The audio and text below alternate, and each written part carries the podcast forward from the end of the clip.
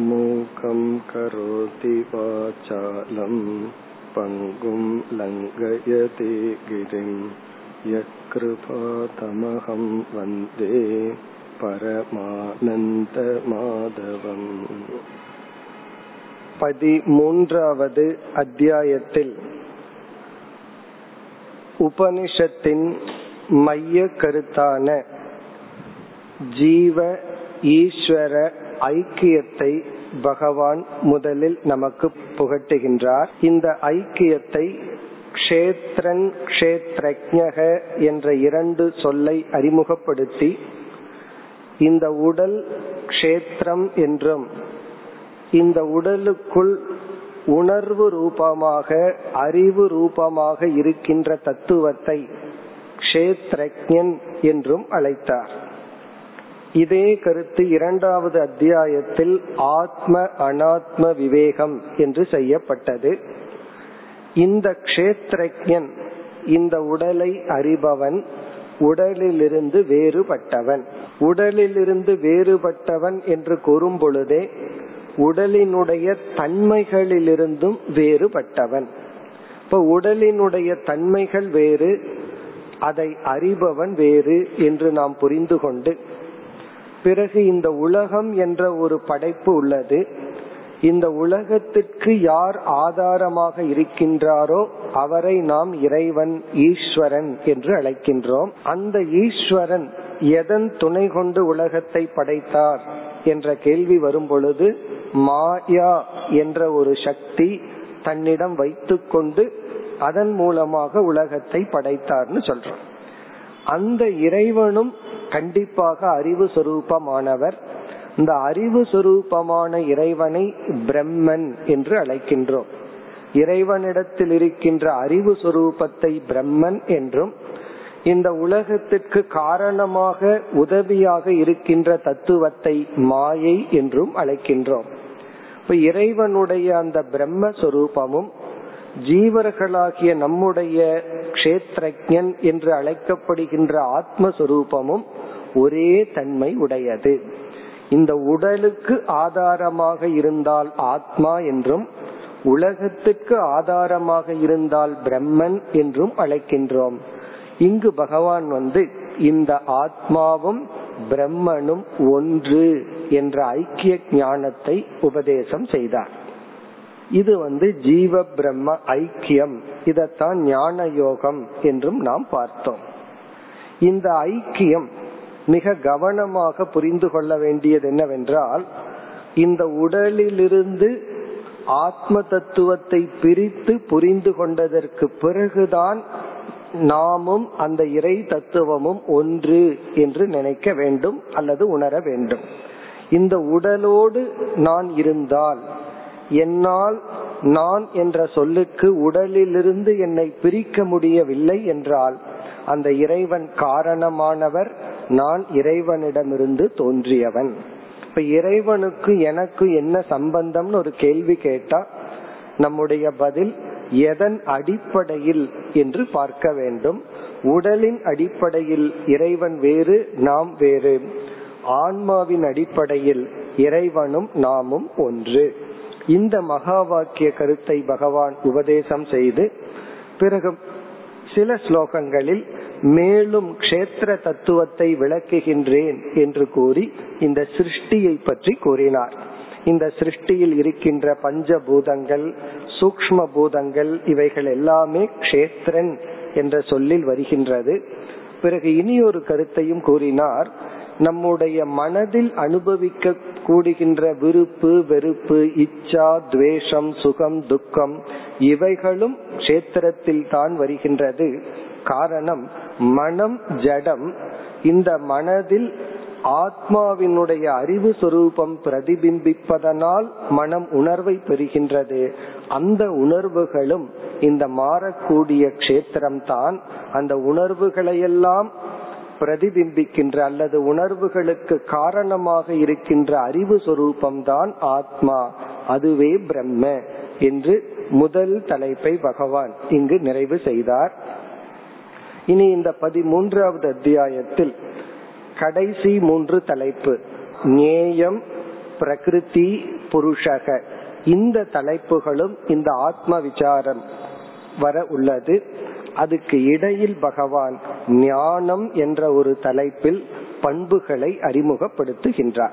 இப்ப இந்த அத்தியாயம் எப்படி அமைக்கப்பட்டுள்ளது என்றால் கஷேத்திரன் கஷேத்ரஜன் என்ற சொல்லால் முதல் ஆறு ஸ்லோகங்கள் அல்லது ஏழு ஸ்லோகங்களில் ஆத்ம தத்துவ விசாரம் பிறகு ஞானம் என்ற சொல்லில் பகவான் இருபது பண்புகளை அறிமுகப்படுத்தி இந்த பண்புகளுக்கே ஞானம் என்று பெயர் கொடுக்கின்றார். இதை முடித்ததற்கு பிறகு நேயம் என்ற சொல்லால் மீண்டும் பிரம்ம தத்துவத்தை விளக்குவார். பிறகு பிரகிருதி புருஷன் என்ற சொல்லால் இந்த உலகத்தை பற்றியும் பிரம்மத்தை பற்றியும் ஈஸ்வர தத்துவத்தையும் விளக்கி இந்த அத்தியாயத்தை நிறைவு செய்வார். அதனால இந்த அத்தியாயம் முழுவதுமே உபனிஷத்தின் சாராம்சம். இப்ப இதுல நம்ம இரண்டாவது தலைப்புக்கு செல்கின்றோம். முதல் தலைப்பு கஷேத்திரன் கஷேத்ரஜன் சேர்ந்து ஒரு டாபிக் அடுத்தது வந்து ஞானம் என்ற தலைப்பில் பகவான் பண்புகளை பேச இருக்கின்றார். இதை நாம் நேற்று அறிமுகப்படுத்தினோம். இப்ப இந்த பண்புகளை பகவான் எதற்காக முக்கியமாக ஆரம்பிக்கின்றார் என்றால் நம்ம பார்த்தோம் எந்த ஒரு ஞானத்தை அடைய வேண்டும் என்றாலும் இந்த மூன்று தத்துவங்கள் சேர்ந்திருக்க வேண்டும். அறிபவன் அறியப்படும் பொருள் அறிய உதவும் கருவி. பிரமாதா பிரமேயம் பிரமாணம் என்று. இதில் பிரமேயத்தை பற்றி அதிகமாக சிரமம் இருக்காது. என அறியப்படும் பொருள் பொதுவாக தடையில்லாமல் இருக்கும். அறியும் கருவியில் சில சமயம் தடை வரலாம். பல சமயங்களில் அறிபவனிடத்தில் தான் தடை வரும்.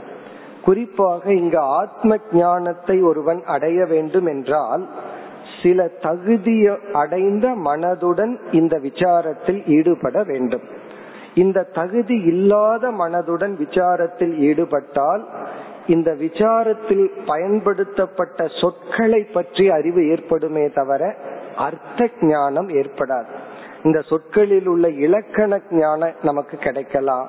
இதில் சொல்லப்படுகின்ற தர்க்கத்தை பற்றி லாஜிக்க பற்றி ஞானம் நமக்கு கிடைக்கலாம். ஆனால் இதனுடைய உள் பொருள் நமக்கு விளங்காது. அப்படியே விளங்கினாலும் மனதில் நிற்காது. ஆகவே பகவான் வந்து ஞான அங்கமாக நீ விசாரம் செய்து ஞானத்தை அடைய வேண்டும் என்றால் அதற்கு அங்கமாக பண்புகளை பகவான் அறிமுகப்படுத்துகின்றார். இப்ப இந்த அத்தியாயத்தில் இருபது பண்புகளை அறிமுகப்படுத்துகின்றார். இனி அடுத்த அத்தியாயத்திலிருந்து பார்த்தால் பகவத்கீதை முடியும் வரை விதவிதமான கோணங்களில் பகவான் பண்புகளை பற்றியே பேச போகின்றார். நம்ம ஒவ்வொரு பண்பாக எடுத்துக்கொண்டு அதில் நாம் ஆராய்ச்சி செய்து அதை நாம் புரிந்து கொள்ள வேண்டும். அதற்கு சில முகவுரையாக சில கருத்துக்களை பார்த்து பிறகு அமானித்துவம் அதம்பித்துவம் அஹிம்சா சாந்தி ராஜவம் என்று பகவான் துவங்குகின்றார். இதுல அமானித்துவம்ங்கிறது முதல் பண்பு. அதை ஒவ்வொன்றாக எடுத்துக்கொண்டு நாம் விளக்கம் பார்ப்போம். அதற்கு முன்னாடி இந்த பண்புகளை பற்றி சுருக்கமாக ஒரு முகவுரையை பார்ப்போம். ஏன்னா இந்த முகவுரை வந்து இந்த அத்தியாயத்துக்கான பண்புகளுக்கு மட்டுமல்ல இனிமேல் கீதம் முடிகிற வரைக்கும் நாம பார்க்க போற அனைத்து பண்புகளுக்கும் இப்ப நாம பார்க்க போற முகவரை வந்து ஒரு அஸ்திவாரத்தை போல் அடித்தளமாக அமைய உள்ளது. இப்ப நேற்று பார்த்தோம் பண்பினுடைய இலக்கணம் என்ன? பண்புகள் என்றால் என்ன? ஆங்கிலத்துல வேல்யூன்னு சொல்றோம் தமிழ்ல நட்பண்புகள்னு சொல்றோம் அதனுடைய பொருள் என்ன? கொஞ்சம் பார்க்க ஆரம்பிச்சுட்டா நமக்கு விளங்கிவிடும். இப்ப ஆரம்பத்துல நம்ம பார்த்தோம் எந்த ஒரு எண்ணம் எந்த ஒரு நம்முடைய பழக்கம் எந்த ஒரு சிந்தனை நமக்கும் மற்றவர்களுக்கும் நன்மையை கொடுக்குமோ அதை நட்பண்புகள் என்றும் எது தீமையை கொடுக்குமோ நமக்கும் மற்றவர்களுக்கும் தீமையை கொடுக்குமோ அது தீய குணம் என்று பார்த்தோம். பிறகு எதற்காக இந்த நட்பண்புகளை எல்லாம் நம்ம அடைய வேண்டும் என்றால் இப்ப இந்த இடத்துல இந்த பதிமூன்றாவது அத்தியாயத்துல பகவான் கொடுத்த இந்த கான்டெக்ட எந்த அர்த்தத்துல சொல்லி உள்ளார் ஞானத்துக்கு தகுதி அடைய என்று சொன்னார். அதை நம்ம பார்த்தோம். ஒரு ஞானத்தை அடையணும்னா அதற்கு தகுந்த மனப்பக்குவத்துடன் விசாரம் பண்ணாதான் ஞானம் கிடைக்கும். இப்ப இந்த நிபந்தனை வந்து வேற எந்த விதமான ஞானத்துக்கும் நம்ம பார்க்க முடியாது. நீங்க அது பிசிக்ஸ் ஆகலாம் கெமிஸ்ட்ரி ஆகலாம் எந்த ஒரு அறிவை அடையணும்னாலும் இந்த நிபந்தனை விதிக்க மாட்டார்கள். உனக்கு வந்து இந்தந்த பண்புகள் எல்லாம் இருந்தாதான் கோபம் பொறாமை இதெல்லாம் இல்லாம இருந்தாதான் இது புரியும் என்று எந்த ஞானத்திற்கு நிபந்தனை இல்லை. அதனாலதான் எந்த ஞானத்தையும் சுலபமா அடைஞ்சிடலாம். இந்த நிபந்தனையே இல்லையே. ஆனா இந்த வேதாந்த ஞானத்தை அடையிறதுக்கு ரொம்ப கடினம் என்னவென்றால் ஞானத்தை அடையிறது கடினம் அல்ல. அதற்கு பக்குவம் அடையிறது தான் கடினம். இந்த பண்புடன் சாஸ்திரத்தை படிச்சாதான் சாஸ்திரம் நமக்கு விளங்கும். இப்போ ஒரு கேள்வி வருது இந்த பண்புகளுக்கும் சாஸ்திரத்தை படிச்சா புரிஞ்சுக்கிறதுக்கு என்ன சம்பந்தம்? ஒரு ரிலேஷன்ஷிப்பே தெரியலையே என்றால் இந்த சாஸ்திரம் வந்து வேற ஏதாவது ஒரு பொருளை பற்றி பேசுவதாக இருந்தால் இந்த பண்புகள் அவசியமே இல்லை. சாஸ்திரம் வந்து என்னை பற்றி பேசுகின்றது. இப்ப வேதாந்தத்தினுடைய சப்ஜெக்ட் மேட்டர் என்ன அப்படின்னா என்னை பற்றி பேசுகிறது. இப்ப என்னையே நான் பார்க்கணும்னா என்னுடைய மனம் பண்பட்டிருந்தால்தான் என்னை நான் முழுமையாக சரியாக உணர முடியும் அல்லது புரிந்து கொள்ள முடியும். நம்ம இதெல்லாம் மேற்கொண்டு போக போகத்தான் இந்த சம்பந்தம் எல்லாம் நமக்கு தெளிவா தெரியும். ஏன் வந்து பண்புகள் இல்லை என்றால் இந்த ஆத்ம தத்துவம் விளங்காது என்று இந்த பண்புகளை பற்றி நம்ம விசாரம் பண்ணும் பொழுதே நமக்கு புரிய ஆரம்பிக்கும். இனி நம்ம அடுத்த கருத்துக்கு வருவோம். இப்ப ஒருவர் சொல்லலாம் எனக்கு வந்து இப்பொழுது பிரம்மத்தை எல்லாம் ஆராய்ச்சி பண்ணி அல்லது இறைவன் எல்லாம் யாருன்னு தெரிஞ்சுக்கிறதுக்கெல்லாம் ஆசை இல்லை. எனக்கு இப்படிப்பட்ட ஆத்ம ஞானமே வேண்டாம் நான் இந்த உலகத்துல பிறந்தது கொஞ்சம் சந்தோஷமா இருந்துட்டு போறதுக்கே தவிர இந்த உலகம் கொடுக்கிற இன்பத்தை அனுபவிச்சுட்டு போறதுக்கு தான் நான் பிறந்திருக்கிறேனே தவிர இந்த ஆத்ம ஞானத்தையோ மோட்சத்தையோ இறைவன் அடையிறதுக்கோ என்னுடைய லட்சியம் இப்ப இல்லை என்று யாராவது கூறினால். ஏன்னா சில பேர்த்துக்கு அதுதான் ஏதோ இறைவனை வழிபடுற ஒரு கருவியா. எனக்கு வேணுங்கிறத அவர் கொடுக்கறதா இருந்தா நான் வழிபடுறேன். அந்த இறைவன் எனக்கு ஒரு சாதனையே தவிர அவர் ஒரு சாத்தியம் அல்ல அல்லது ஆன்மீகமே எனக்கு வேண்டாம்னு யாராவது நினைத்தால் இப்ப அவர்களுக்கு இந்த நட்பண்புகளுக்கு என்ன ரிலேஷன்ஷிப் என்ன சம்பந்தம் என்றால் இந்த நட்பண்புகள் என்பது உடல்ல வந்து யாருக்காவது நோய் வேணும்னு ஆசைப்படுவார்களாம் இப்ப உபனிஷத்துல வந்து ஒரு பிரார்த்தனை இருக்கு. உடல் வந்து ஆரோக்கியமா இருக்கணும்னு பிரார்த்தனை பண்றோம். இது வந்து எல்லாருக்கும் பொதுவானது. இறைவனை ஏற்றுக்கொள்பவர்கள் ஏற்றுக்கொள்ளாதவர்கள் அடைய விரும்புபவர்கள் விரும்பாதவர்கள் எல்லோருக்கும் உடல் ஆரோக்கியம்ங்கிறது வந்து காமன் பொது. அது இருந்தா தான் ஏதாவது முயற்சி பண்ண முடியும் உலக இன்பங்கள் அனுபவிக்க முடியும். அதே போல நம்ம நட்பண்புகள் என்று சொல்வது ஹெல்தி மைண்ட் அப்படின்னு சொல்றோம். ஆரோக்கியமான மனம் என்றால் நட்பண்புகளுடன் கூடிய மனம் ஆரோக்கியமான மனம் தீய குணத்துடன் கூடிய மனம் நோய்வாய்ப்பட்ட மனம். இப்ப நமக்கு நட்பண்புகள் ஏன் வேண்டும்னா உனக்கு ஹெல்தி மைண்ட் வேணுமா அப்படின்னா நட்பண்புகள் தேவை. இப்ப ஹெல்தி மைண்ட்னா என்ன? ஆரோக்கியமான மனம். ஆரோக்கியமான உடல் இருந்தா இந்த உலகத்துல வர்ற அப்பப்ப தோன்றுகின்ற பாக்டீரியா வைரஸ் இதையெல்லாம் சந்திக்கும். இந்த உடல்ல ஆரோக்கியம் இருந்தா உலகத்துல வர்ற உடலுக்கு வர்ற நோய் கிருமிகளை சந்திக்கும். சந்திச்சு அதனால பாதிக்கப்படாது. அதே போல மனம் ஆரோக்கியமாக இருந்தால் நம்மளுடைய அதிக பிரச்சனை வந்து இந்த எமோஷனல் டிரான்சாக்சன் தான். இந்த உலகத்துல உணர்வு பூர்வமாக நம்ம இருக்கிறோம். மனிதர்கள்னு சொன்னா உணர்வு மயமானவர்களாக இருக்கிறோம். இப்ப நம்ம உணர்வு பூர்வமா எமோஷனலி நம்ம ஒரு மெச்சூர்டு பர்சனா இருந்தா தான் இந்த உலகத்துல மகிழ்ச்சியாக வாழ முடியும். இந்த மிருகங்களுக்கெல்லாம் இது கிடையாது. அதுக்கு வந்து உணர்வு பூர்வமான உலகம் இல்லை. அது உடல் பூர்வமா உணர்வு பூர்வமா உலகம் வந்து அது தாய்மை அடைஞ்சு கொஞ்ச நாள் தன்னுடைய குழந்தைய வளர்த்தி அனுப்புற வரைக்கும் தான். அதுக்கப்புறம் அதுக்கு அதிக எமோஷனல் லைஃப் கிடையாது. ஆனா நமக்கு அப்படி அல்ல. ஆகவே ஆரோக்கியமான மனதுடன் இருந்தாதான் இந்த உலகத்துல மகிழ்ச்சியாக வாழ முடியும். உடலை விட மனம் தான் அதிகமா ஆரோக்கியமா இருக்கணும். உடல் சரியில்லை என்றாலும் மனம் உறுதியா இருந்தா நமக்கு பாதிப்பு அதிகமா இருக்காது. ஆகவே யாராவது இந்த உலகத்தை நன்கு அனுபவிக்க வேண்டும் என்று நினைத்தால் அவர்களுடைய மனதில் நாம் பார்க்க போகின்ற நட்பண்புகள் இருக்க வேண்டும். அல்லது எவ்வளவு பண்புகள் இருக்கோ அந்த அளவுக்கு தான் அவன் இந்த உலகத்தில் மகிழ்ச்சியா வாழ முடியும். இந்த தீய பண்புகள் என்பது அவனையே அழிக்கக்கூடிய சில குணங்கள். அது வந்து நோய்வாய்ப்பட்ட மனம். இப்ப நோய்வாய்ப்பட்ட மனதை கொண்டு இந்த உலகத்துக்குள்ள நம்ம பிரவேசிச்சோம் அப்படின்னா எதுவுமே மகிழ்ச்சியாக இருக்க. அதுக்கு ஒரு உதாரணம் சொல்வார்கள்.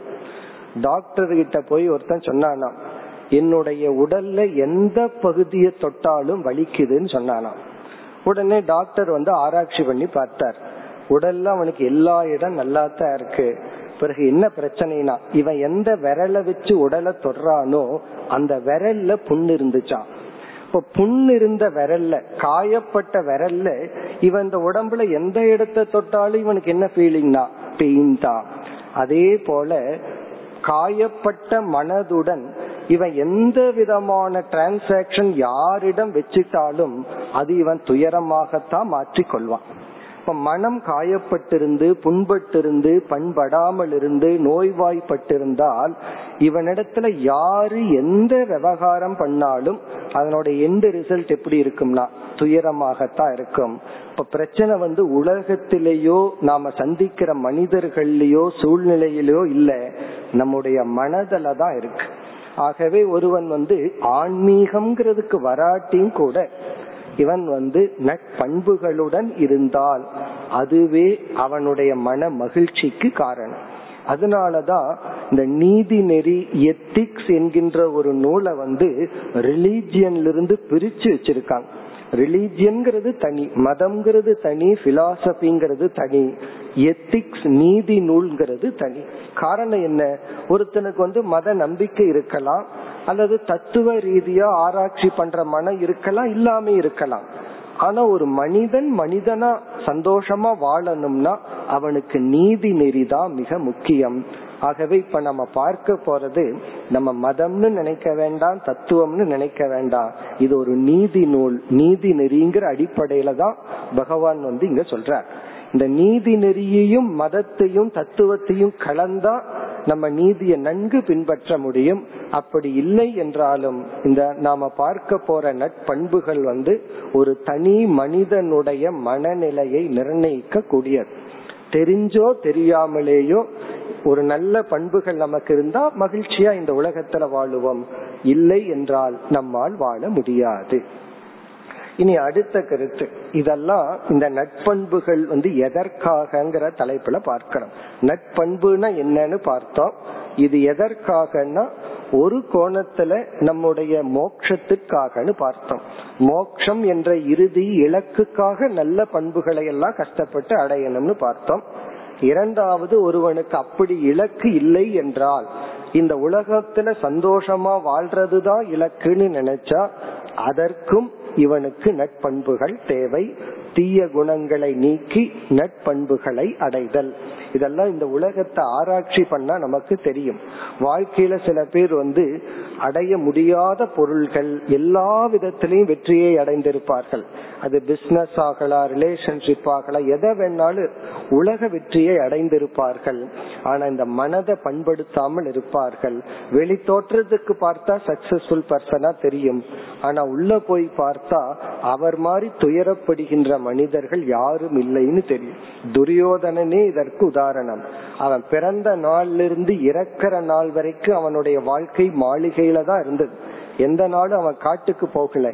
ஆனா பாண்டவர்கள் வாழ்க்கையில பல நாள் அல்லது பாதி நாள் காட்டுல கழித்தார்கள். ஆனா மகிழ்ச்சியா வாழ்ந்தவர்கள் பாண்டவர்கள் தான். காரணம் என்ன? அவனிடம் இருந்த ஒரே ஒரு தீய குணம் பொறாமை என்ற ஒரே ஒரு தீய குணம். அந்த பொறாமை என்ன பண்ணுச்சுன்னா இருக்கிற சூழ்நிலைய மகிழ்ச்சியா வச்சுக்க முடியல. காரணம் என்ன? அவன் மற்றவர்களுடைய மகிழ்ச்சியில துயரப்படும் பொழுது அவனுக்கு மகிழ்ச்சி கொடுக்கின்ற எந்த பொருளும் மகிழ்ச்சி கொடுக்கின்ற சக்தியை இழந்து விட்டது. இப்படி நம்ம பார்த்தோம்னா இந்த நட்பண்பு என்ற ஒன்று இருந்தால் அவன் எங்க இருந்தாலும் மகிழ்ச்சியா இருக்க முடியும். மனதுல நோய் என்ற சில தீய குணங்கள் இருந்துவிட்டால் அவர்களுக்கு எப்படிப்பட்ட சூழ்நிலையை அமைத்து கொடுத்தாலும் அவர்களால் மகிழ்ச்சியாக வாழ முடியாது.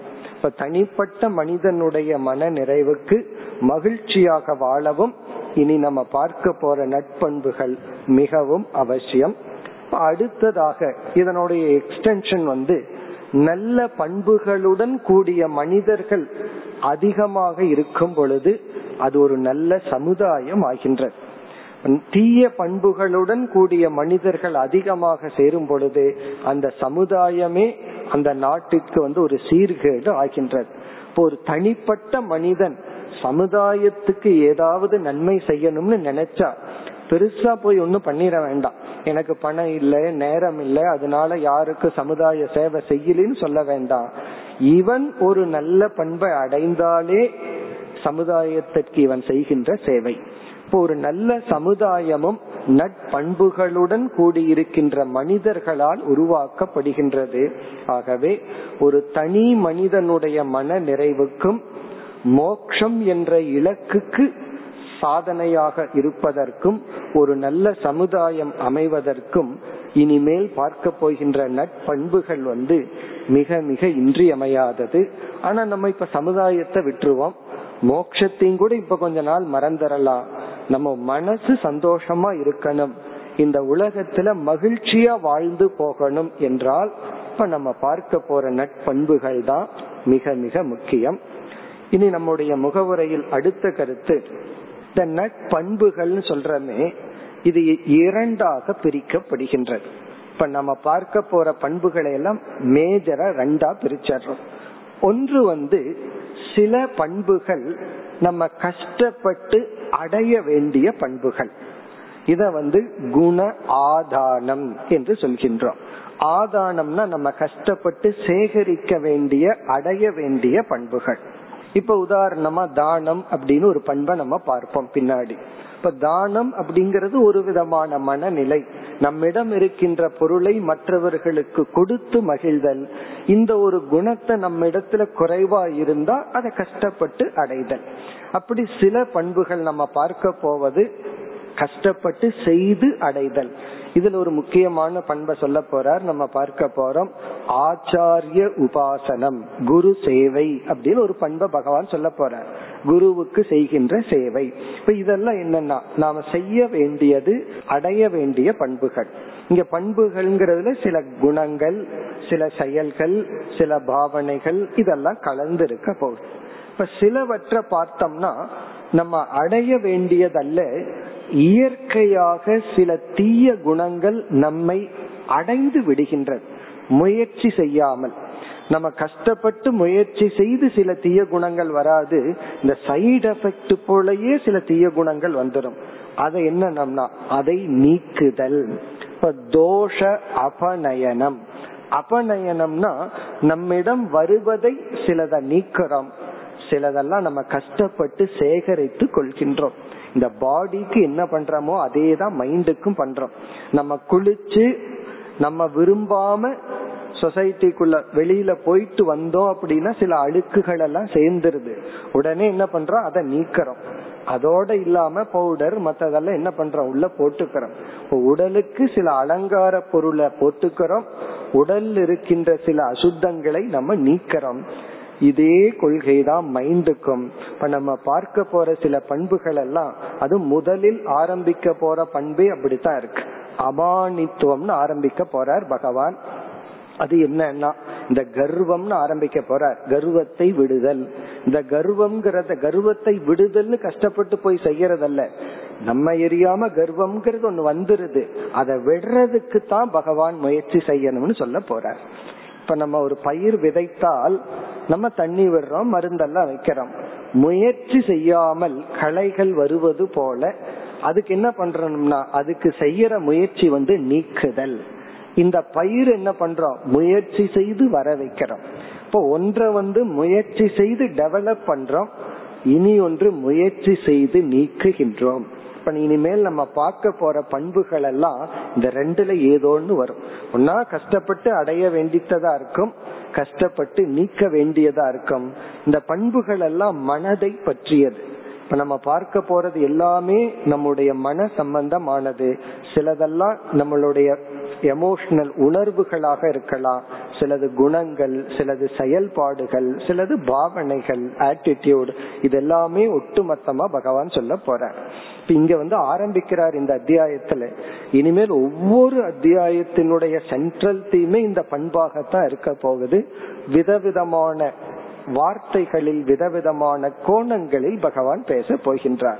அப்படி பார்க்கையில் முழு கீதையையே நம்ம வந்து ஒரு நீதி நூல் என்றே சொல்லலாம். எப்படி ஒரு திருக்குறள் நீதி நூல்னு சொல்றோமோ அதே போல இந்த பகவத்கீதையே ஒரு நீதி நூல் தான். காரணம் வந்து பகவான் இந்த பண்புகளுக்கு தான் அதிக முக்கியத்துவம் கொடுத்துள்ளார். அதுவும் கடைசியில வச்சிருக்கார். ஆரம்பத்துல கர்மயோகம் தியானம் இது போன்ற சாதனைகளை சொன்னார். இனிமேல் மனதில் இருக்கிற பண்பையே பகவான் அதிகமாக பேச போகின்றார். இனி அடுத்த கருத்து. சரி இந்த பண்புகளை அடைய சாமான்யமான உபாயம் என்ன? நம்ம வந்து ஒவ்வொரு பண்பையும் எடுத்துக்கொண்டு இந்த பண்பை அடைய என்ன முயற்சி பண்ண வேண்டும்னு பார்க்க போறோம். அதாவது நம்ம ஒரு பண்பை எடுத்துக்குவோம். அதனுடைய லட்சணம் என்னன்னு பார்ப்போம். அது என்ன? அது நீக்க வேண்டியதா அடைய வேண்டியதான்னு பார்த்து பிறகு அந்த பண்பை அடையிறதுக்கு எப்படிப்பட்ட முயற்சி செய்யணும்னு பார்ப்போம். அந்த பண்பு வந்து நல்ல பண்பா இருந்தா நம்ம இடத்துல இருந்தா அது எப்படி உதவி பண்ணும்? அது இல்லை என்றால் அது நமக்கு எப்படி கஷ்டத்தை கொடுக்கும்? நம்ம சுருக்கமா தான் பார்க்க போறோம். இதெல்லாம் ஹோம்ஒர்க் மாதிரி. கொஞ்சம் பார்த்து விட்டுட்டா நம்ம என்ன பண்ணணும்? இதை துணை கொண்டு நம்மளே சிந்திச்சு சிந்திச்சு இதுல நம்ம ஹோம்ஒர்க் பண்ணி நம்மளாக புரிஞ்சுக்க வேண்டியதுதான். ஆனால் சாமான்யமா பொதுவா நம்ம மனதை பண்படுத்துதல் எப்படி? மனதில் இருக்கிற நோயை தீர்த்து அதாவது தீய குணத்தை நீக்கி நல்ல குணத்தை அடையணும்னா காமன் ரூட் என்ன என்றால் இதுலயும் சாஸ்திரத்துல அழகா சொல்லி உள்ளார்கள் ஒரு லட்சியம் ஒரு சாத்தியம். அந்த சாத்தியத்தை நம்ம மூன்று படிகளில் அடைகின்றோம். மூன்று ஸ்டெப் ஒரு ஸ்டெப் அடுத்த ஸ்டெப் கொண்டு போய்விடும். அடுத்தது அடுத்த படியில கொண்டு போய்விடும். கடைசி படி வந்து சாத்தியம். சாத்தியம்னா இலக்கை அடைதல். இப்ப நம்ம ஈக்குவேஷன் எப்படின்னா மூன்று படிகளில் ஒரு இலக்கை அடைகின்றோம். இத வந்து சாஸ்திரத்துல வந்து ஜானாதி இச்சதி யததே என்று அழைக்கின்றார்கள். இப்ப ஜானாதி என்றால் முதலில் இவன் அடைய வேண்டிய இலக்கை பற்றிய அறிவை அடைதல். இப்ப ஜானாதினா அறிதல். ஒரு எந்த இலக்கை நம்ம அடைய விரும்புறோமோ அதை பற்றிய அறிவை அடைதல். அது மட்டுமல்ல அந்த இலக்கை பற்றிய அறிவை அடைஞ்சாதான் அது இலக்காகவே வரும். உன்னை நம்ம தெரிஞ்சிட்டோம்னா தானே அதை அடையணுங்கிற ஆசையே வரும். இப்ப வர்ற கடைகள்ல எல்லாம் இந்த விண்டோ ஷாப்பிங் அப்படின்னு சொல்றாங்களே அதனுடைய அர்த்தம் என்னன்னா எல்லாம் உங்க முன்னாடி வச்சிருப்பார்கள். நீங்க அதை பார்த்தா தான் நமக்கு தெரியும் இப்படி எல்லாம் பொருள்கள் இருக்கு. இப்படி பொருள் இருக்குங்கிற அறிவை கொடுக்கறதுக்கு தான் அந்த விண்டோ ஷாப்பிங் சொல்றது. அதாவது கடையில போனோம்னா இந்தந்த பொருள்கள் எல்லாம் இருக்குங்கிற அறிவு ஏற்படும். நம்ம எத்தனையோ பொருள்களை பார்க்கிறோம்.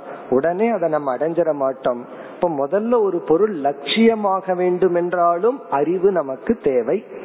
இரண்டாவது வந்து அந்த பொருளை பற்றிய மீண்டும் ஸ்பெசிபிக் விசேஷ ஞானம் இருந்தா தான் அது நம்முடைய முக்கிய லட்சியம் ஆகும் அப்படியே மேலோட்டமா பார்த்துட்டு இருந்தோம் அப்படின்னா பொருளை பற்றிய அறிவு வந்துடும் உடனே சில பொருளை பற்றிய விளக்கம் கொடுப்பார்கள். இது இப்படிப்பட்டது என்று விளக்கம் கொடுக்கும் பொழுது அந்த பொருளை பற்றிய மேலும் நமக்கு அறிவு ஏற்படும்.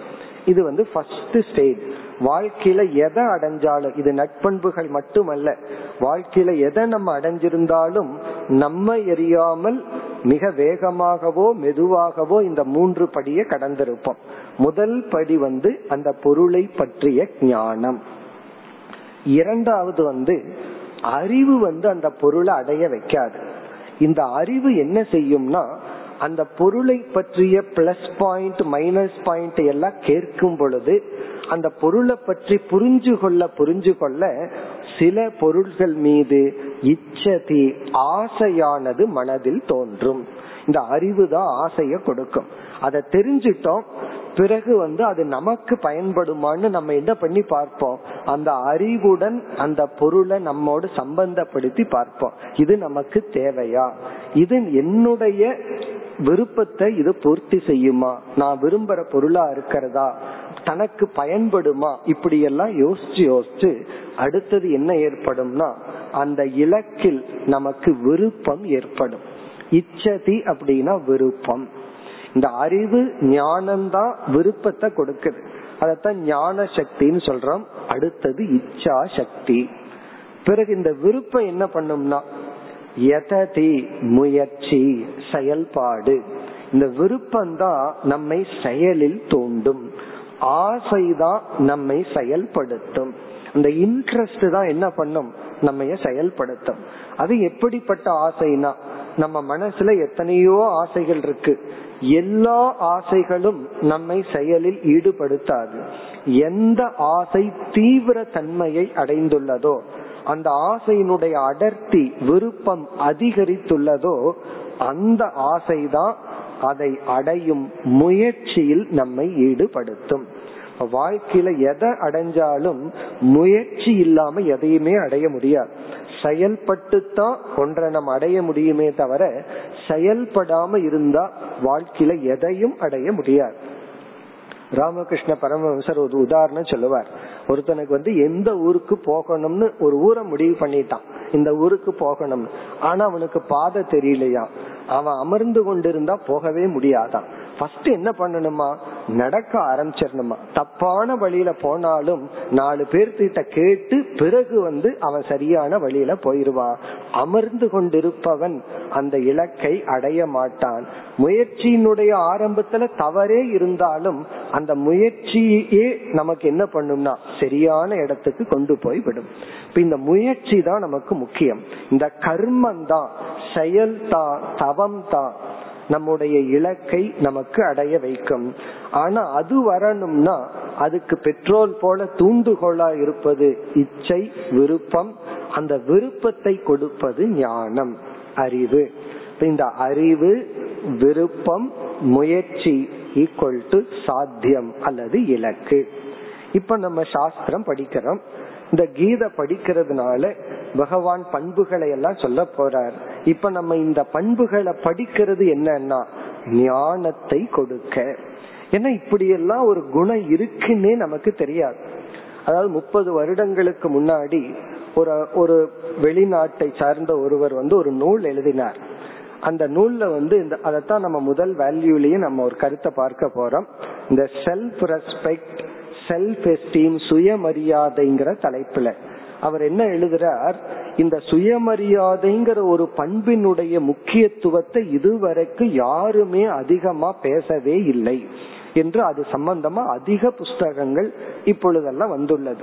அது அவருக்கு அங்க பேசல. நம்ம சாஸ்திரங்கள் இது அதிகமாக பேசப்பட்ட ஒரு வேல்யூ தான். இப்ப இதுல இருந்து என்ன தெரியுதுன்னா இப்படி ஒரு பண்பு இருக்குன்னே ரொம்ப பேர்த்துக்கு தெரியல. அதுவும் முக்கியமான பண்பு ஒண்ணு இருப்பதனுடைய மதிப்பே தெரியவில்லைன்னு சொல்லி சொல்லியிருந்தார். இப்போ இங்க நம்ம கீதையில படிக்கும் பொழுது நம்ம எந்த ஸ்டேஜில் இருக்கிறோம்? ஜானாதி. என்னென்ன லிஸ்ட் பகவான் சொல்ல போறார் இந்தந்த குணமெல்லாம் இருக்கு நீ உனக்குள்ளேயே ஆராய்ச்சி பண்ணி இவைகளையெல்லாம் நீ அடையணும் இவைகளையெல்லாம் நீ நீக்கணும் அப்படிங்கிற ஒரு அறிவுக்காக நம்ம இங்க இருக்கோம். இத நான் படிச்சா போதும் அப்படின்னு நிறுத்திட்டோம்னு வச்சுக்கோமே என்னென்னலாம் பகவான் லிஸ்ட் சொன்னாரா இதெல்லாம் எனக்கு தெரியும். என்னென்ன லிஸ்ட் எல்லாம் பகவான் சொல்லியிருக்காரோ அந்த ஸ்லோகத்தை எல்லாம் நான் மனப்பாடம் பண்ணிட்டேன் அப்படின்னு வச்சுட்டோம்னா என்ன ஆகும்? ஃபர்ஸ்ட் ஸ்டேஜ்ல தான் இருக்கும். தெரிஞ்சு வச்சிருக்கிறோம் அவ்வளவுதான். எந்த பண்பு நமக்கு வந்துடாது எந்த தீய குணமும் நம்ம விட்டு போகாது. காரணம் என்ன? இன்ஃபர்மேஷன் தெரிஞ்சு வச்சுட்டோம். சில பேர் தெரிஞ்சு வச்சுக்கிறது எதற்குனா யாருக்கு என்ன இருக்கு யாருக்கு என்ன இல்லைன்னு பார்க்கறதுக்கு. அதுக்கு நம்ம படிக்கல. பிறகு என்ன பண்ணணும்னா இத தெரிஞ்சதற்கு பிறகு நம்ம வந்து விருப்பத்தை வளர்த்தி கொள்ள வேண்டும். அதனாலதான் விளக்கம் கொடுக்கும் பொழுது விருப்பம் வர்ற மாதிரி சில கருத்துக்களை எல்லாம் நம்ம பார்க்கிறோம். பகவான் லிஸ்ட் சொல்லிட்டார் சம்பிரதாயத்தில் என்ன செய்துள்ளார்கள்? இத விளக்கிற விதத்துல அவர்களுக்கு ஒரு விருப்பத்தை தோண்டணும். இவ்வளவுதான் குருவினுடைய ரோல். பகவானே இவ்வளவுதான் பண்ண முடியும். விரும்புற மாதிரி சொல்லலாம் அறிவை கொடுக்கலாம். அதற்கு மேல விருப்பத்தை அடைஞ்சு முயற்சி செய்துதான் பண்புகளை நாம் அடைய முடியும். இந்த முயற்சி செய்யாமல் முயற்சிக்கு விருப்பம் ஒரு தூண்டுகோல் இந்த இரண்டு இல்லாம நம்ம எவ்வளவு பண்புகளை பார்த்தாலும் இந்த ஏட்டு சுரக்காய் அப்படிங்கிற மாதிரி ஆயிரும். இது வந்து இன்ஃபர்மேஷன் நமக்கு வந்துடும் சில பேர் வந்து படிச்சு என்ன பிரயோஜனம்? ரொம்ப பேர் சாஸ்திரமே படிக்காதவர்கள் இடத்துல நீங்க போய் நான் கீதை படிச்சிருக்கிறேன் சாஸ்திரம் படிச்சிருக்கிறேன்னு சொன்னா முதல்ல அவங்க என்ன சொல்லுவாங்க தெரியுமா? இதெல்லாம் ஏட்டு சுரக்கா பிரயோஜனம் இல்லை. காரணம் என்ன? அவங்க படிக்கல. நான் படிக்கலங்கிறத வந்து தன்னுடைய குற்ற உணர்வுல இருந்து தான் தப்பிக்கொள்ளணும் அதனால என்னன்னா இதனால பிரயோஜனம் இல்லை. உண்மைதான். எதன் அடிப்படையில்? தெரிஞ்சதற்கு பிறகு முயற்சி பண்ணலினா பிரயோஜனம் இல்லை இவர்கள் தெரியாமலே இருந்தா அது என்ன பிரயோஜனம்? சாஸ்திரம் படிச்சு பிரயோஜனம் இல்லைன்னு சாஸ்திரத்தை நீக்குபவர்கள் சுலபம். அவங்க என்ன செய்யறாங்க? அப்ப சாஸ்திரமே படிக்க வேண்டாங்கிறது அவருடைய கருத்து. அப்ப எப்படி முயற்சி பண்ண முடியும்? எப்படி ஆசையை வளர்த்தி கொள்ள முடியும்? இந்த அறிவை அடைவதுதான் முதல் படி. முதல் படி இல்லாம இரண்டாவது படிக்கு நம்ம வைக்கவே முடியாது. ஆனா முதல் படியிலும் நின்று விடக் கூடாது. இப்ப நம்ம கீதை படிக்கிறதுனுடைய ஸ்டேஜ் என்னன்னா இந்த பண்புகளை பற்றிய அறிவை அடைதல் பிறகு வந்து சத் சங்கத்தினாலையும் மற்ற சில தவங்கள்னாலையும் அப்படியே இன்ட்ரெஸ்ட் ஆர்வத்தை நம்ம வளர்த்தி கொண்டு பிறகு மிக முக்கியம் வந்து உரிய முயற்சியில் நாம் ஈடுபட வேண்டும். இந்த முயற்சின்னு ஒண்ணு பண்ணாம நம்முடைய மன மாற்றத்தை உருவாக்கவே முடியாது. வெளி சூழ்நிலையை மாற்றுறது சற்று சுலபம். உடலை மாற்றுறது சிலது சுலபம். ஆனா இந்த மனதை மாற்றுறதுன்னு இருக்கே உலகத்திலேயே மிக கஷ்டமான காரியம் என்னன்னா நம்மிடம் இருக்கின்ற சில பழக்கத்தை சில குணத்தை மாற்றுதல். இது வந்து மிக கடினம்னு பகவான் உணர்ந்துதான் இந்த பற்றிய அறிவு நன்கு வர வேண்டும்னு தான் ஆறு அத்தியாயங்கள் வச்சிருக்கார். ஒரு அத்தியாயம் மட்டுமல்ல இந்த அத்தியாயத்தில் ஆரம்பிச்சு நம்முடைய குணத்தை மாற்றுறதுக்காகத்தான் இனி முழு கீதையே செயல்படுகின்றது. இப்ப இத நம்ம படிக்கிறதுனால ஒரு அறிவு நமக்கு கிடைக்கும். எப்படிப்பட்ட மனம் ஆரோக்கியமான மனம்? எப்படிப்பட்ட மனம் நோய்வாய்ப்பட்ட மனம்? மனதுக்கு வர்ற நோய் என்ன? மனதுக்கு இருக்கிற ஆரோக்கியம் என்னங்கிற அறிவு நமக்கு கிடைக்கும். அதாவது ஒருவனுக்கு உடல் ஆரோக்கியம் இருந்து பொருள்கள் இல்லை என்றா இந்த உடல் ஆரோக்கியமே அவனுக்கு பெரிய செல்வமா இருக்கும். ஒருவனுக்கு உடல் ஆரோக்கியமே இல்லாமல் மன ஆரோக்கியம் இருந்தா அதுதான் ஒரு பெரிய செல்வம். அந்த ஒரு செல்வம்ங்கிறது தான் உண்மையான செல்வம். ஏன்னா அதுலதான் நம்ம வாழ்கின்றோம். நம்ம எவ்வளவு செல்வத்தை சம்பாரிச்சு வச்சிருந்தாலும் கடைசியில நம்முடைய அடுத்த தலைமுறைகள் வந்து அந்த செல்வத்தை அனுபவிக்க விடமாட்டார்கள். ஒருத்தர் ரொம்ப கஷ்டப்பட்டு கார் வச்சிருக்கா கடைசியில என்ன சொல்வார்கள்? இந்த வயதுல எதுக்கு நீங்க டிராவல் பண்றீங்க? போகாதீங்கன்னு சொல்லுவார். இதெல்லாம் போதும் பேசாம வீட்டுல இருங்க. இப்ப கடைசியில இந்த உலகம் நமக்கு கொடுக்கறது என்ன தெரியுமோ? நம்முடைய மனம். நம்ம மனதை இந்த உலகம் நம்ம கையில கொடுத்துட்டு போயிடும் இப்ப நம்ம எப்படிப்பட்ட மனதை சம்பாரிச்சு வச்சிருக்கிறோம் அதுதான் நம்முடைய வாழ்க்கை. இது வயோதிகத்துல மட்டுமல்ல வாழ்ற வாழ்க்கையிலையும் நம்ம சம்பாதிக்க வேண்டியது நல்ல மனம். அதுதான் இனிமேல் நம்முடைய தலைப்பு. இனி அடுத்ததாக இந்த மூன்று கருத்தை பார்த்தோம். அதாவது வந்து ஜானாதி இச்சதி எததே அறிந்து கொள்ளுதல் புரிந்து கொள்ளுதல் பிறகு வந்து ஆசைப்படுதல். அந்த அதை அடையணும். இப்போ ஒரு நட்பண்பு இருக்கு. அந்த நட்பண்புனா என்ன என்று புரிந்து கொள்ளுதல் பிறகு அந்த புரிந்து கொண்டால் மட்டும் போதாது அதை அடையணும் என்று ஆசை கொள்ளுதல். அந்த ஆசை என்ன பண்ணும்? செயலில் ஈடுபடுதல். செயல்ல ஈடுபட்டு கொஞ்ச காலத்துல அது எந்த அளவுக்கு செயல்பட்டு அந்த பண்பு அடையுமோ அந்த அளவுக்கு செயல்பட்டு அந்த பண்பை அடைதல். இதுல வந்து நம்ம சுருக்கமா ஒவ்வொரு கருத்தா பார்ப்போம். அதுல வந்து இந்த அறிந்து கொள்ளுதல்னா என்ன? அறிந்து கொள்ளுதல் என்றால் முதல்ல எது பண்பு அப்படின்னே புரிஞ்சுக்கணும். சில பேர்த்துக்கு இதுலயே ப்ராப்ளம் இருக்கு. எது நட்பண்பு? ஒரு பண்பினுடைய தன்மையையே பலர் புரிந்து கொள்வதில்லை. அதெல்லாம் நம்ம கீதையிலையும் உபனிஷத்திலையும் பார்க்க போறோம். எப்படி என்றால் பலர் வந்து இப்ப யாராவது இடத்துல போய் நீங்க உண்மையே பேசுங்க வாய்மையே வெல்லும்னு சொன்னா அவர்கள் என்ன சொல்வார்கள் தெரியுமா? இந்த உண்மை பேசினாலாம் இந்த உலகத்துல வாழ முடியாது உலகத்துல பிழைக்க முடியாது எல்லாம் ரிட்டையர் ஆகி வீட்டுல சும்மா இருக்கிறவங்களுக்கு வேணா ஓகே இந்த சமுதாயத்துல பிசினஸ் எல்லாம் பண்ணிட்டு இருக்கும் பொழுது நம்மளால உண்மை பேச முடியாது. இப்ப இவர்களுக்குள்ள என்ன ஒரு முடிவு வந்திருக்குன்னா இவர்களுக்குள்ள வந்த முடிவு வந்து வாய்மை அப்படிங்கிறது வந்து ஒரு பண்பு அல்ல. அந்த பண்பை பின்பற்றுனா வாழ்க்கையில வெற்றி அடைய முடியாது. அறிவில்லாதவனும் பக்குவம் இல்லாதவனும் ஏமாளிதான் அதை பின்பற்றுவான். ஏன்னா சில பேரு உண்மைய தப்பா புரிஞ்சிட்டு உண்மைய பேசி வாழ்க்கையில தோற்று இருப்பார்கள் அவங்க எல்லாம் எக்ஸாம்பிளுக்கு வருவாங்க. அவன் உண்மைய சொல்லி அவன் நிலை என்ன ஆச்சு? இப்ப இதுல என்ன ஆயிருக்குன்னா வாய்மைங்கிற பண்பையே புரிந்து கொள்ளவில்லை. அதை புரிஞ்சுட்டாத்தேன்னு அதை பின்பற்ற முடியுமா முடியாதா இதெல்லாம். எவ்வளவு அழகா வள்ளுவர் சொல்லி வச்சிருக்கார். நீ பொய் சொல்றதும் உண்மைதான்னு சொல்லி வச்சிருக்கார்.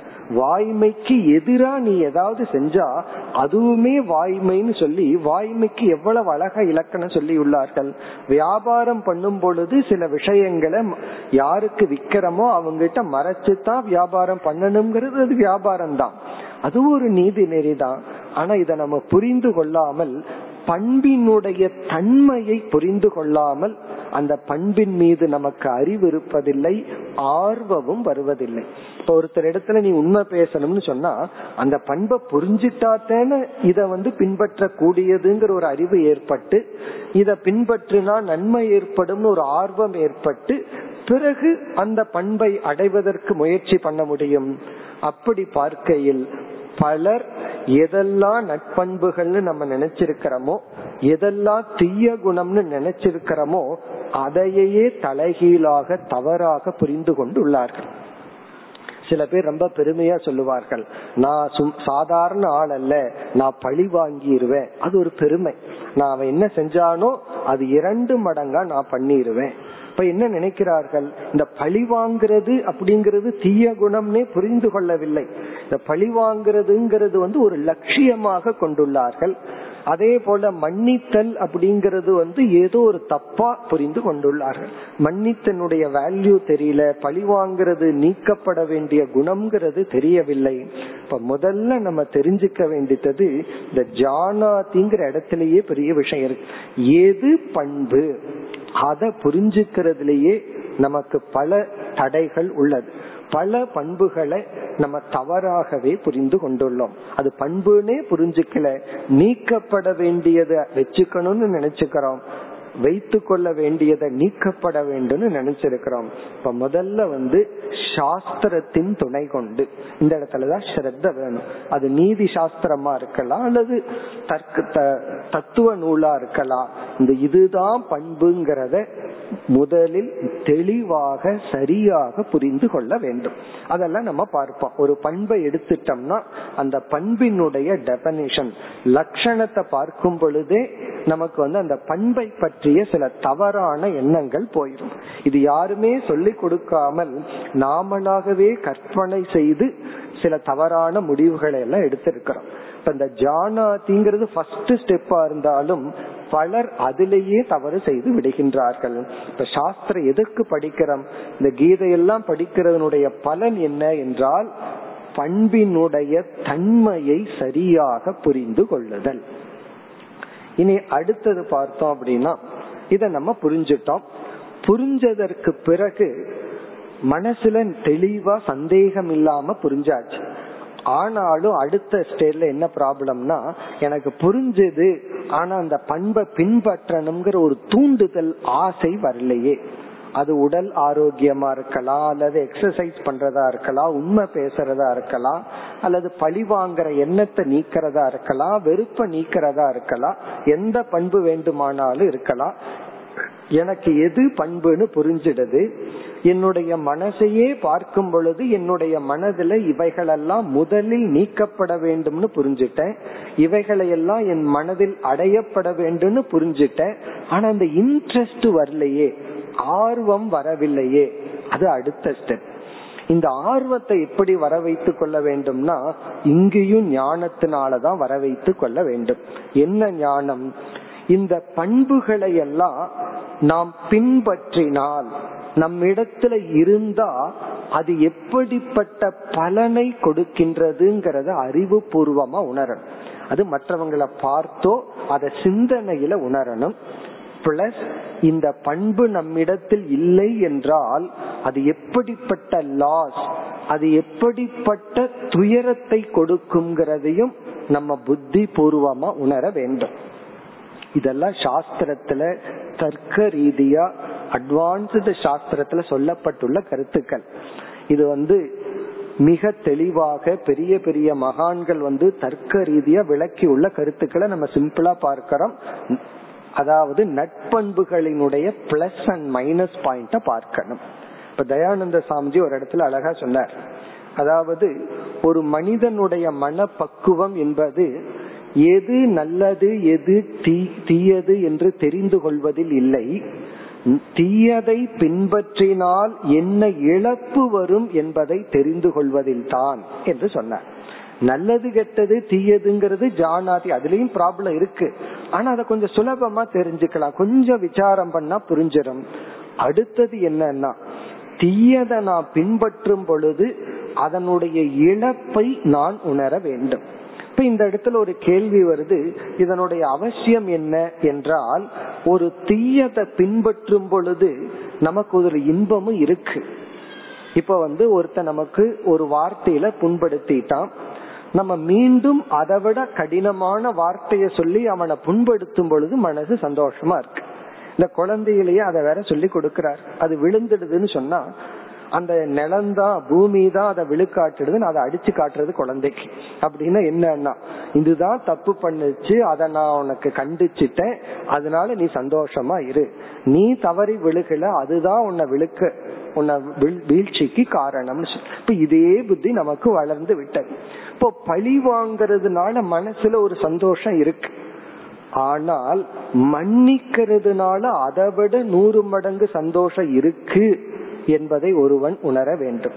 அது ஒரு பழமொழி சொல்வார்கள் ஒருத்தனை பழி வாங்கணும்னு நீ முடிவு பண்ணிட்டா நீ ரெண்டு குழி தோண்டணும் அவனுக்கு ஒண்ணு உனக்கு ஒண்ணு அப்படின்னு சொல்வார் காரணம் என்ன? ஒருத்தனை நீ பழி வாங்கும் பொழுது நீயும் சமமாக பழியாகின்றாய். இப்போ ஒரு தீய குணத்தை பின்பற்றினா அதனுடைய லாஸ் வந்து நமக்கு அதிகமா தெரியணும். அதனுடைய கெயின் வந்து குறைவா தெரியணும். அது ஒரு விதமான அல்ப சந்தோஷம் இருக்கு. அப்போ நம்ம புத்தி வந்து இப்ப தலைகீழா தெரியுது. அதனுடைய லாஸ் குறைவா தெரியுது. அதனுடைய கெயின் வந்து ரொம்ப பெருசா தெரியுது. இப்ப இதுவும் புத்தி பூர்வமா ஆராய்ச்சி பண்ணி நம்ம வந்து என்ன பண்ணணும்? ஒரு தீய குணத்தை நம்ம வச்சிருந்தா அதனால எவ்வளவு இழப்பு ஏற்படுது நல்ல குணத்தை நம்ம அடைஞ்சிருந்தா அதனால எவ்வளவு பிளஸ் பாயிண்ட் எந்த அளவுக்கு அது மகிழ்ச்சியை கொடுக்குது என்று நம்ம வந்து அதை உணரணும். சில மேன்மையான பொருள்கள் நம்ம இடத்துல இருக்கும் அதை நமக்கு அப்ரிசியேட் பண்ண தெரியாது. அதனுடைய வேல்யூ நமக்கு தெரியாமல் இருக்கும் அதை நம்ம உணரணும். இப்ப நம்ம இடத்தில் இருக்கின்ற சில உத்தமமான பொருள்கள் அல்லது குணத்தினுடைய மதிப்பை நாம உணரணும். அந்த மாதிரி உணர்ந்தால் இப்படி உணர்வதற்கும் சாஸ்திர விசாரம் தான் துணை புரியும்.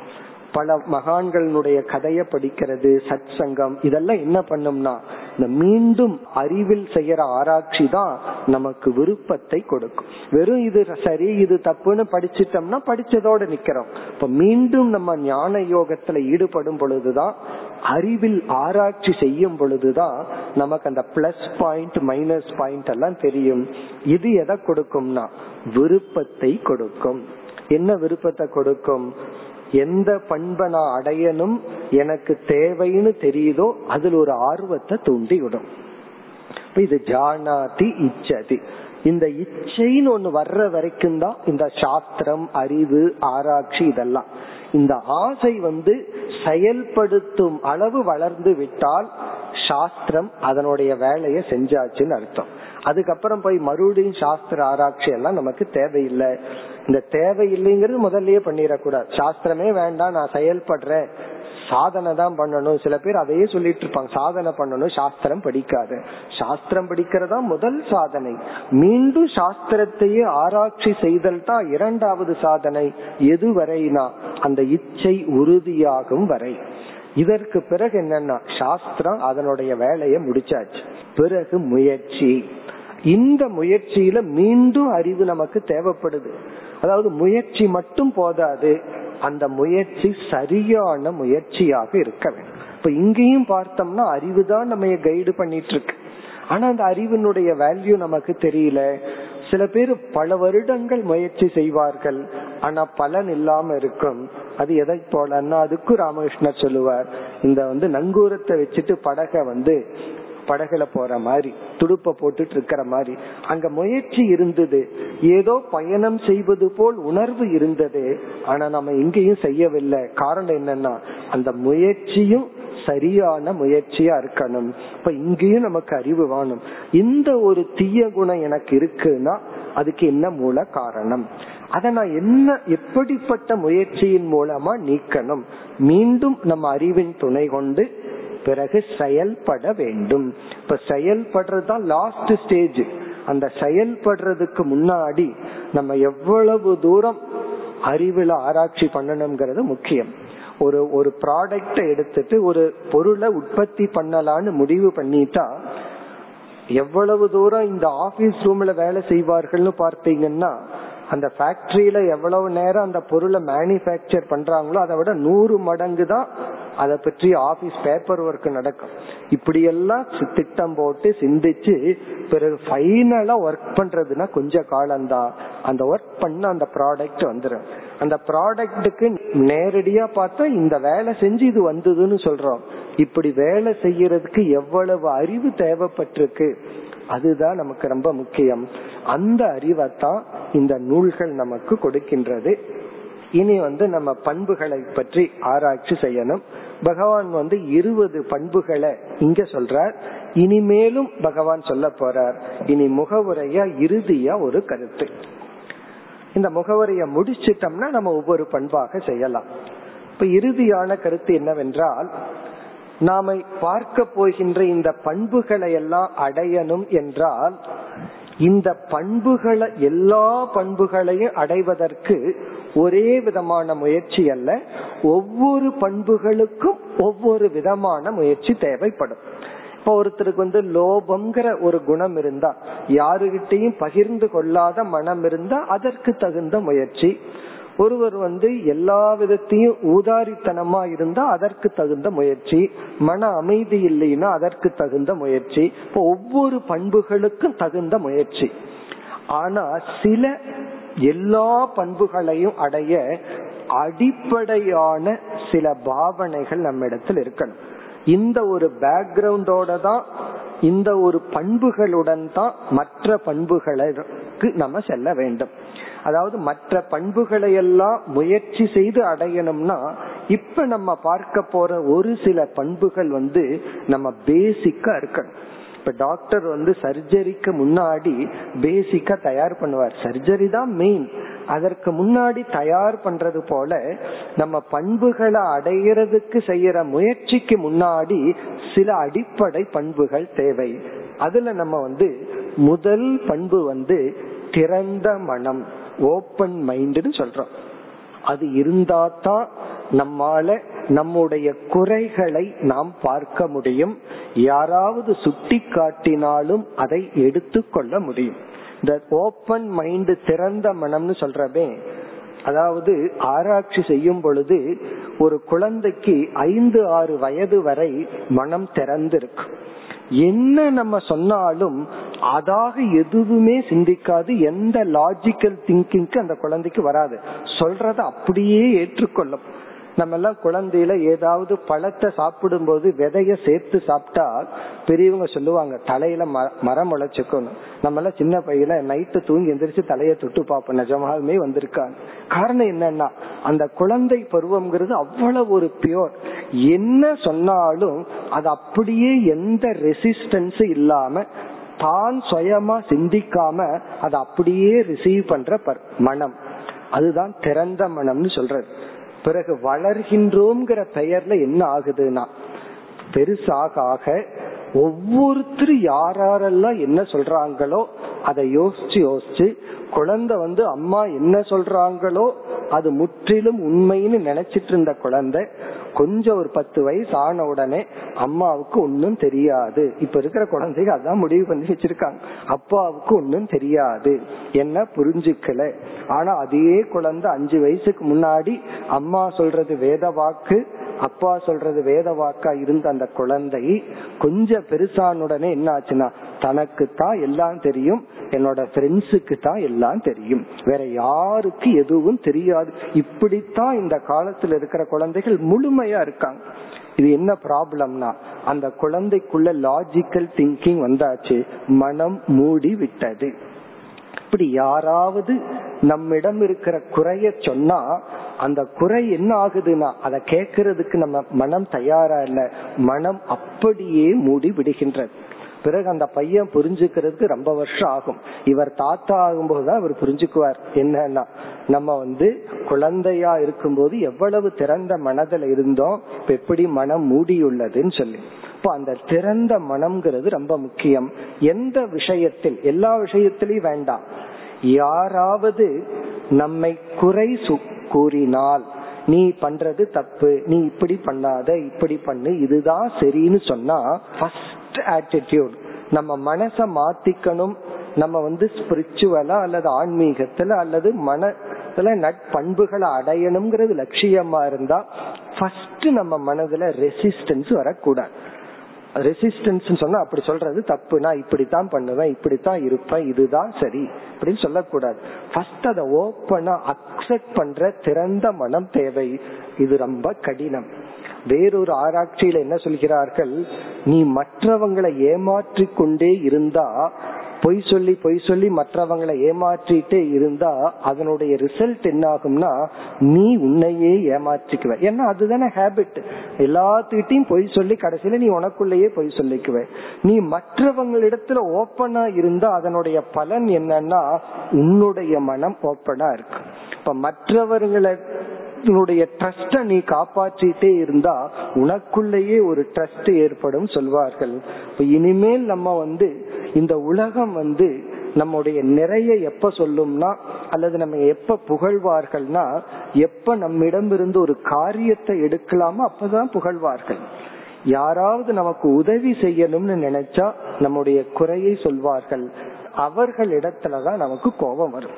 இப்ப யார் இடத்துல எல்லாம் நமக்கு கோபம்னா யாரெல்லாம் நம்ம குறை சொல்றாங்களோ இப்படி செய்யாத அப்படி செய்யாத நீ நினைக்கிறது தப்புன்னு சொல்றாங்களோ உடனே ஒரு ரெசிஸ்டன்ஸ் வந்துருது. இது வந்து க்ளோஸ்டு மைண்ட் இந்த மைண்ட் இருக்கிற வரைக்கும் இந்த உலகம் நமக்கு உதவி பண்ணிட்டு இருக்கு நம்மளுடைய பலகீனங்களை எல்லாம் காட்டிட்டு இருக்கு ஆனா நம்ம வேகமா அதை திருப்பி அனுப்பிச்சிட்டு இருக்கோம் நட்பண்புகளை அடையணும் என்றால் முதல்ல என்ன பண்பு எனக்கு வேண்டும்? எதை நான் நீக்கணுங்கிற அறிவு வேண்டுமே. அது இந்த உலகம் கொடுத்துட்டு இருக்கு அதை நம்ம தடப்படுத்திட்டு இருக்கிறோம். அதை வாங்க தயாரா இல்லை. இப்ப ஃபர்ஸ்ட் வந்து ஒரு குழந்தைய போல் ஆகணும். எந்த விஷயத்தில்? நட்பண்புகளை அடைகின்ற விஷயத்தில் ஒரு மூன்று வயசு குழந்தைய போல புத்தியிலிருந்து எந்த லாஜிக்கும் வராம மற்றவர்கள் சொல்வதை கேட்க வேண்டும். அதற்கப்புறம் யோசிச்சு அவர் சொல்றது சரியா நான் சொல்றது சரியான்னு பின்னாடி பார்ப்போம். இது வந்து முதல் நிபந்தனை. இது போல சில நிபந்தனை இருக்கு. இதனுடன் பிறகு நம்ம நட்பண்புகளை ஆராய்ச்சி செய்து அதை நாம் நம் மயமாக்கி கொள்ள வேண்டும் மேலும் நாளை தொடர்வோம் ஓம் போர் நமத போர் நமிதம் போர் போர் நமுதச்சதே पूर्णस्य पूर्णमादाय पूर्णमेवावशिष्यते ॐ शान्ति शान्ति शान्तिः